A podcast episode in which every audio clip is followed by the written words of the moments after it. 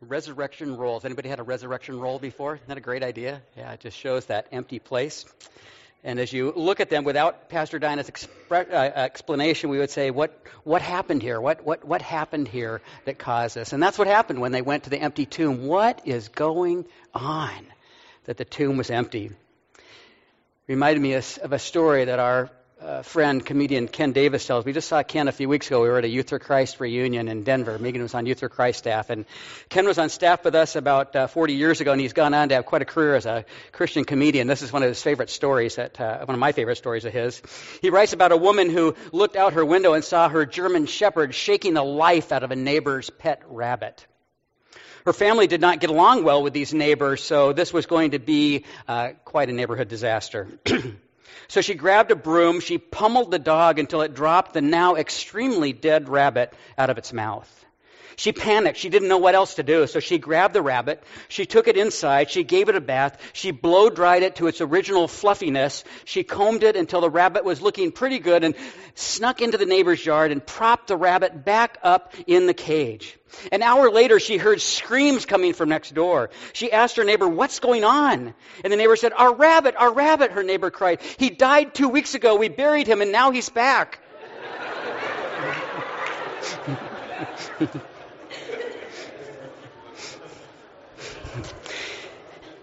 Dead rabbits usually don't come back to life. And people in the ancient world also knew that dead rabbits tended to stay dead, and they also knew that dead rabbis also tend to stay dead. And so how do we explain this? How do we explain the empty tomb except that Jesus truly rose from the dead? And there are several explanations, but they usually end up at a dead end. How do we explain an empty tomb? Here at Napier Cove, we've been on this little journey during Lent that we have called the Easter Road. We've called it Easter Road, and we've made some stops through the New Testament book of Romans, looking at specific texts that explain our need for forgiveness and point to God's plan of salvation. And today we declare that the Easter Road, or that is God's gift of new life in Christ, does not make sense without an empty tomb. The empty tomb means that Christ has risen, that he has forgiven sin, that he has defeated death, and that he is able to give us new life. Only an empty tomb makes all of this worthwhile and makes it work. Only an empty tomb, only a risen, living Christ makes all of this work. And so as we move on this Easter road today, we say this, that the Easter road leads to an empty tomb. The Easter road that we've been on these last several weeks of Lent leads to an empty tomb, and that empty tomb points us to the risen Jesus, and he calls us to new life. And we ask ourselves the question, some over and over again to make sure, and others perhaps for the first time, do you believe? So with John 20 that Greg read from the text, with John 20 as our guide, we're going to approach the empty tomb and we're going to answer these three questions. First of all, what do you see as we approach the empty tomb? Secondly, what do you hear? And then thirdly, with the disciples and as modern day disciples now, we say, what do you believe? What do you see? All four Gospels, Matthew, Mark, Luke, and John, tell us that Mary Magdalene was at the tomb early on Sunday morning. Matthew, Mark, and Luke tell us that there were some other women with her, but John focuses just on Mary Magdalene and what she sees or what she doesn't see. And what we have here is Mary Magdalene who sees an empty tomb, and she is coming up empty herself. She sees the empty tomb, and with no explanation, she comes up empty. The big stone that was used to cover the opening has been rolled away. It had been closed, and according to Matthew's account, it had been sealed shut. But here it was open, and Mary saw it rolled away. This was unexpected. She tried to explain. She tried to make sense of what she saw, and she kept coming up empty. All she could think of was must be grave robbers. In fact, she had a name for the grave robbers. They were named They. They have taken him away. There was no thought of resurrection here. He is dead. The body is not here. He must be somewhere, and her grief and her emptiness then deepen. As the story unfolds, she runs back to tell the disciples and have them help her find an explanation for what has happened. Two of them run back, as John tells the story, Peter and, quote, the one Jesus loved. Well, he loved all of them, but that was how John's name for himself, and so it was Peter and John that ran back to the tomb. John tells us that he wins the race back to the tomb, and he stoops and looks, but he doesn't go in. But impulsive Peter gets there and he goes straight in. So Peter is the first one to see. And Peter sees, but he's not sure what's going on either. Peter sees an empty tomb. He sees grave clothes lying there empty. But John records no reaction from Peter. In fact, it says that he just goes home. In fact, in Luke's story of the resurrection, he tells us Peter went away wondering what had happened. Peter went away wondering what had happened. There was no way to explain the empty tomb. For Peter, there was seeing, but there was uncertainty. Since Peter had entered and looked and now left, John now, it says, records that he sees and he goes in. And he believes. He looks, he sees there's no body, but he sees more. Not only are the grave clothes there, but they are neatly folded. I don't know if you can all see, or you can come up afterwards, but we have some grave clothes in our empty tomb with a bright light, and they are neatly folded, and that's what he found out. Grave robbers don't usually leave grave clothes neatly folded. They would not have left it like this. They could not have left it where the body seemed to have slipped out. The wheels are turning in John's head, and he's trying to put things together. And what he has seen with his eyes, he now seems to see with his mind as well. There's only one explanation for John, and that is that Christ is risen. Though in his own notes, he says that they didn't really understand what it meant at the time. They didn't understand why Jesus had to rise, but he really did believe that he had risen as he said he would. He believed, he saw, and he believed. This empty tomb was now pointing to the risen Jesus. And so we ask ourselves again here on Easter once again, what do we see? Is it the same old story? Is it the same old legend of a risen Savior? Or maybe there really were grave robbers, or maybe the Jewish leaders stole him, or maybe the Roman soldiers took him away to put an end to this whole thing. Some have said that the disciples were hallucinating and just thought they saw him because they missed him so badly.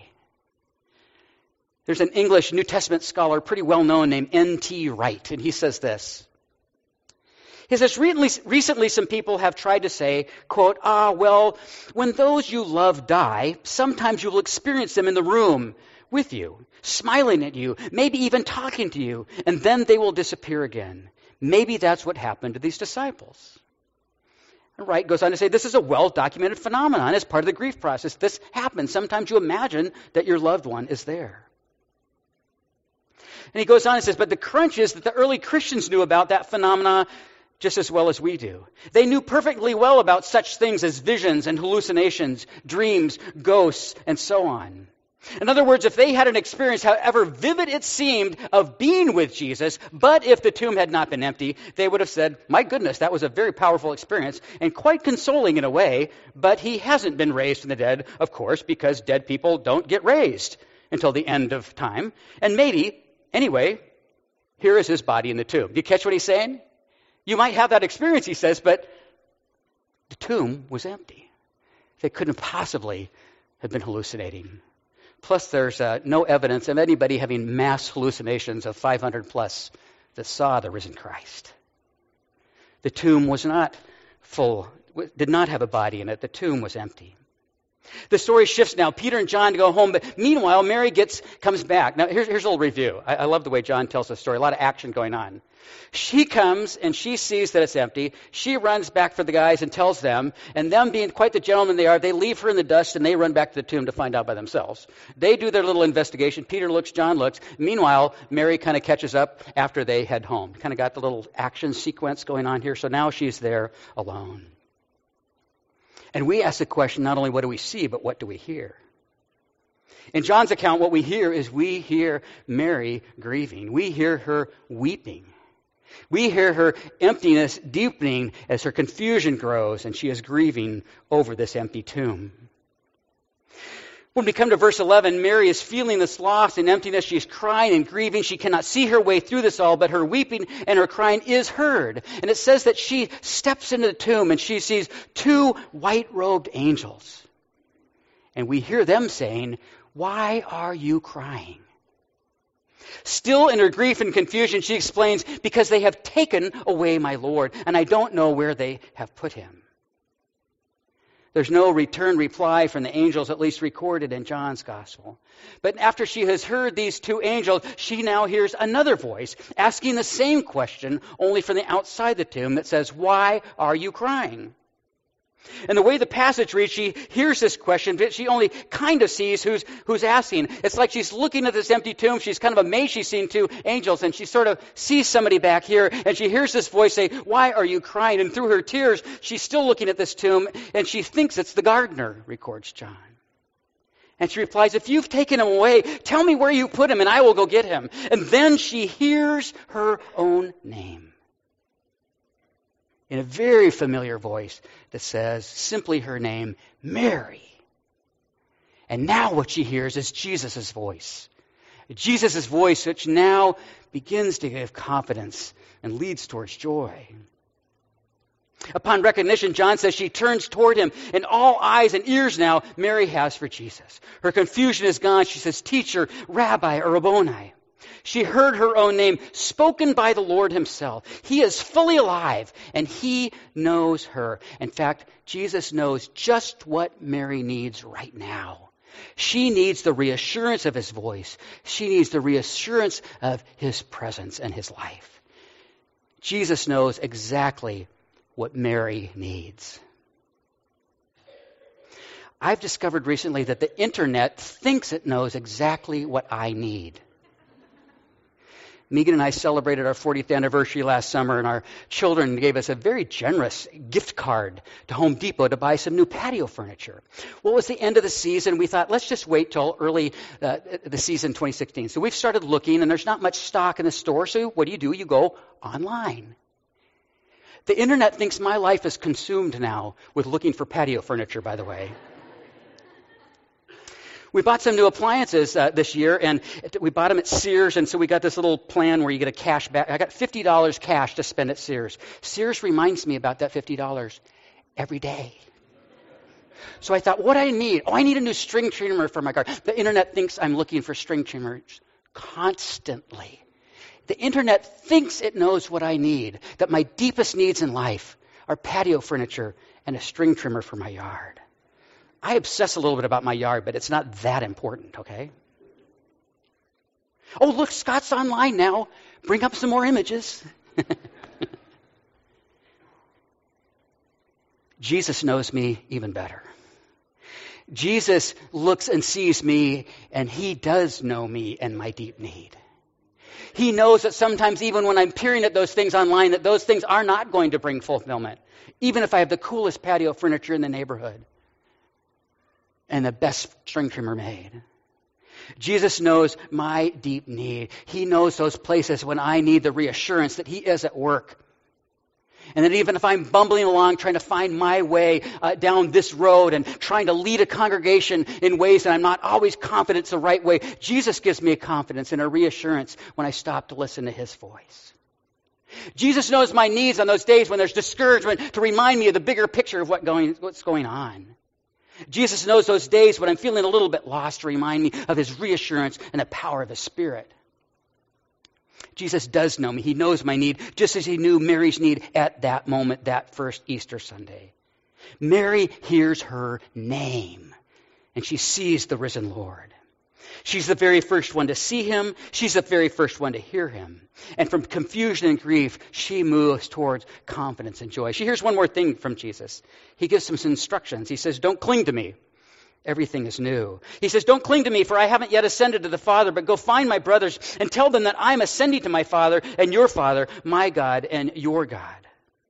What this means is Jesus is saying, this is not just the good old me. Don't just cling to who you think is maybe just me back like I was before. I am all new. I am the glorified Lord, and soon I will be ascended. Death is defeated. Don't hang on to me as an old friend, as an old memory, and as an old teacher, but go tell everyone that I am alive and that I am the Lord. And she did, because she saw, first of all, she saw an empty tomb, and secondly, she heard her name. She heard a Lord who knew her and knew her need.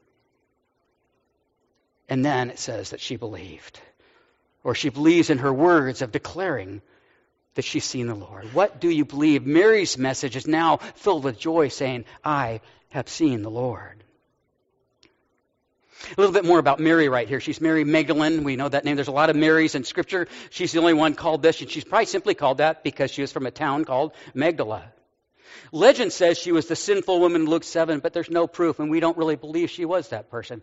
Actually, Mary, though so well known, is really just mentioned at the resurrection by all four gospel writers and in one other place in Scripture. And when she's mentioned in that one other place, it's Luke 8 where it tells us that she was one of the women who followed and supported Jesus, and that she was the one, quote, from whom Jesus had cast out 7 demons. You want to talk about a changed life. 7 demons. She was a tormented woman, and Jesus had set her free. No wonder she's following him. No wonder she's heartbroken when he's dead and body's gone. No wonder she's overjoyed when she hears her voice. He wasn't just a great guy and a good teacher, and I love to hear his sermons from time to time. He had given her her life back. But now the transformation is even more complete. Now she's in the presence not only of this Lord who had given her life back, but she's in the very presence of the living, risen Lord. And she is fully believing, and she's taking this message to others. Something's happened that she could not explain. Her initial reaction was confusion and emptiness, but now seeing fully, she is fully hearing. She is full of faith, and she believes. And she goes from empty to filled. And we can as well. We speak of emptiness when we talk about a tomb, but we also speak of an emptiness that we experience in our own lives when we search for all the wrong things to fill it up. And our culture gives us all kinds of things to fill up our empty places, way beyond patio furniture and string trimmers, I'm telling you. There's all kinds of things that the world would give us to fill up our life, from material stuff to efforts that bring our own power, that bring more money, that bring achievement, that bring prestige. All those things we think will fill us up. Not that those efforts are necessarily bad in themselves, but they won't ever bring complete fulfillment. A focus on ourselves turns us away from God's best. And even what might seem like an other focus when we look to family and to friends, even those relationships can still distract us from God's best in a relationship with Him. We fill ourselves with stuff and activities and busyness and even relationships, looking for satisfaction in life, and it all might actually bring joy for a time and happiness. It brings comfort and satisfaction for a time. But ultimately, these are empty promises when the space within us can only be filled by the living God. I'm sure many of you are familiar with the quote from 17th century French mathematician Blaise Pascal, a philosopher who said, "There's a God-shaped vacuum in the heart of every man which cannot be filled by any created thing, but only by God the Creator made known through Jesus Christ." Well, I looked it up and I found out that actually is a shortened version or a bit of a paraphrase of what he actually wrote, of this quote. What else does this craving and this helplessness proclaim but that there was once in man, and he means men and women, a true happiness, of which all that now remains is the empty print and trace. This he tries in vain to fill with everybody around him, seeking in those things that are not there the help he cannot find in those that are, though none can help, since this infinite abyss can be filled only with an infinite and immutable object, in other words, by God Himself. There's an empty place in every woman and every man that can be only filled by the presence of God for fulfillment. This is where this Easter road takes us. This is this road to new life. The Easter road takes us to an empty tomb, and that points us to a risen Lord who offers life, eternal life, life with hope, life with purpose and direction. We've been on this road for the last several weeks during Lent, and if you want to come up afterwards, I think you can see a picture of that during Lent with the purple, and this road, it's still here now with the white. The purple was a sign of royalty and pointed to Christ's suffering. The white and the gold now speak of triumph and speak of the victory of Christ over the grave and the purity. But the road is still here, reminding us of the stops along the way to knowing Christ. At stop number 1, we are in Romans 3:23, which says, "For all have sinned and fallen short of the glory of God." There's a glorious standard that God has, and nobody can measure up to that standard on their own. And the second stop is in chapter 5, where it reminds us that even while we were sinners, Christ died for us. Even while we were sinners, Christ gave his life for us. And then the third stop reminds us that the wages of sin, we all deserve a spiritual death because the way we live our life. But the free gift of God is eternal life in Jesus Christ. We're hopeless, far from God's standard. Christ, though, has died to forgive our sins, and it's a gift of life from him. And the next stop in Romans 10 reminds us and teaches us that if we simply can believe in our hearts and confess with our mouth that Jesus Christ is Lord and that God has risen him, we will be saved. This is the point at the story where we have the choice to make, to confess him, to receive this gift, and to confess him as Lord. When we get into chapter 12, we're reminded of the changes that come in life, that God has come to transform us. If we offer our entire body as a spiritual act of worship, God will come in and bring change. And then 12:2 says that reminds us to not be conformed to this world, but to rather be transformed by the ways we think, letting the Spirit of God transform the way we see our world and see each other, and not be conformed to what the world tells us is going to fill up the empty places, but letting him fill it up. And our stop last week on Palm Sunday was in verse 3 of chapter 12, where we talked about the way of humility, that the only way to live this life in terms of our relationships with others is to live a life of humility that does not consider anyone as less important than we are. But we take the example of Jesus Christ, who became a servant to all rather than wanting to be served by all.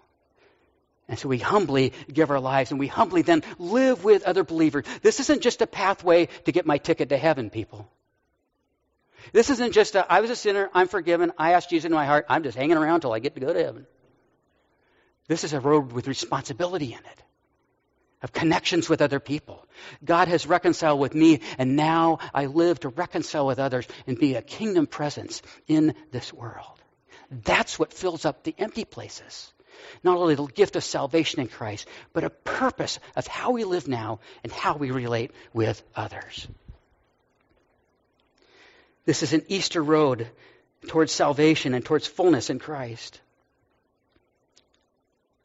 On this Easter Sunday, then, I encourage you to ask the same questions as you approach the empty tomb, as you consider this road to salvation and towards life with Christ and with others. On this Easter Sunday, 2016, what do you see? What do you do with this story and this evidence of an empty tomb? And on this Easter 2016, what do you hear? As we hear these voices of these angels in a tomb, and we hear the voice of Christ himself, who calls your name and says, I know just what you need, a lot better than the internet ever will. And then what will we believe? And finally, the question here, what steps can we take on this Easter road today to draw closer to Christ and to fill up those empty places with the living presence of Jesus? Let's reflect on those now as we pray.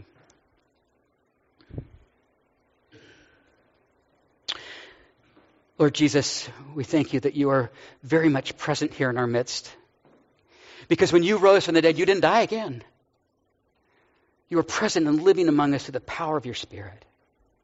And you have brought life to our worship today. You have touched the places in those of us who are your followers of reassurance, Lord, that you are the one who brings fulfillment and hope and direction to our life. And so, Lord, I pray that you would encourage each one of us to take the steps we need to take to get closer to you, to discover this gift and what it means for how we live our life on this road, this journey that you've called us to. We love you, Lord, and we pray this in your name. Amen.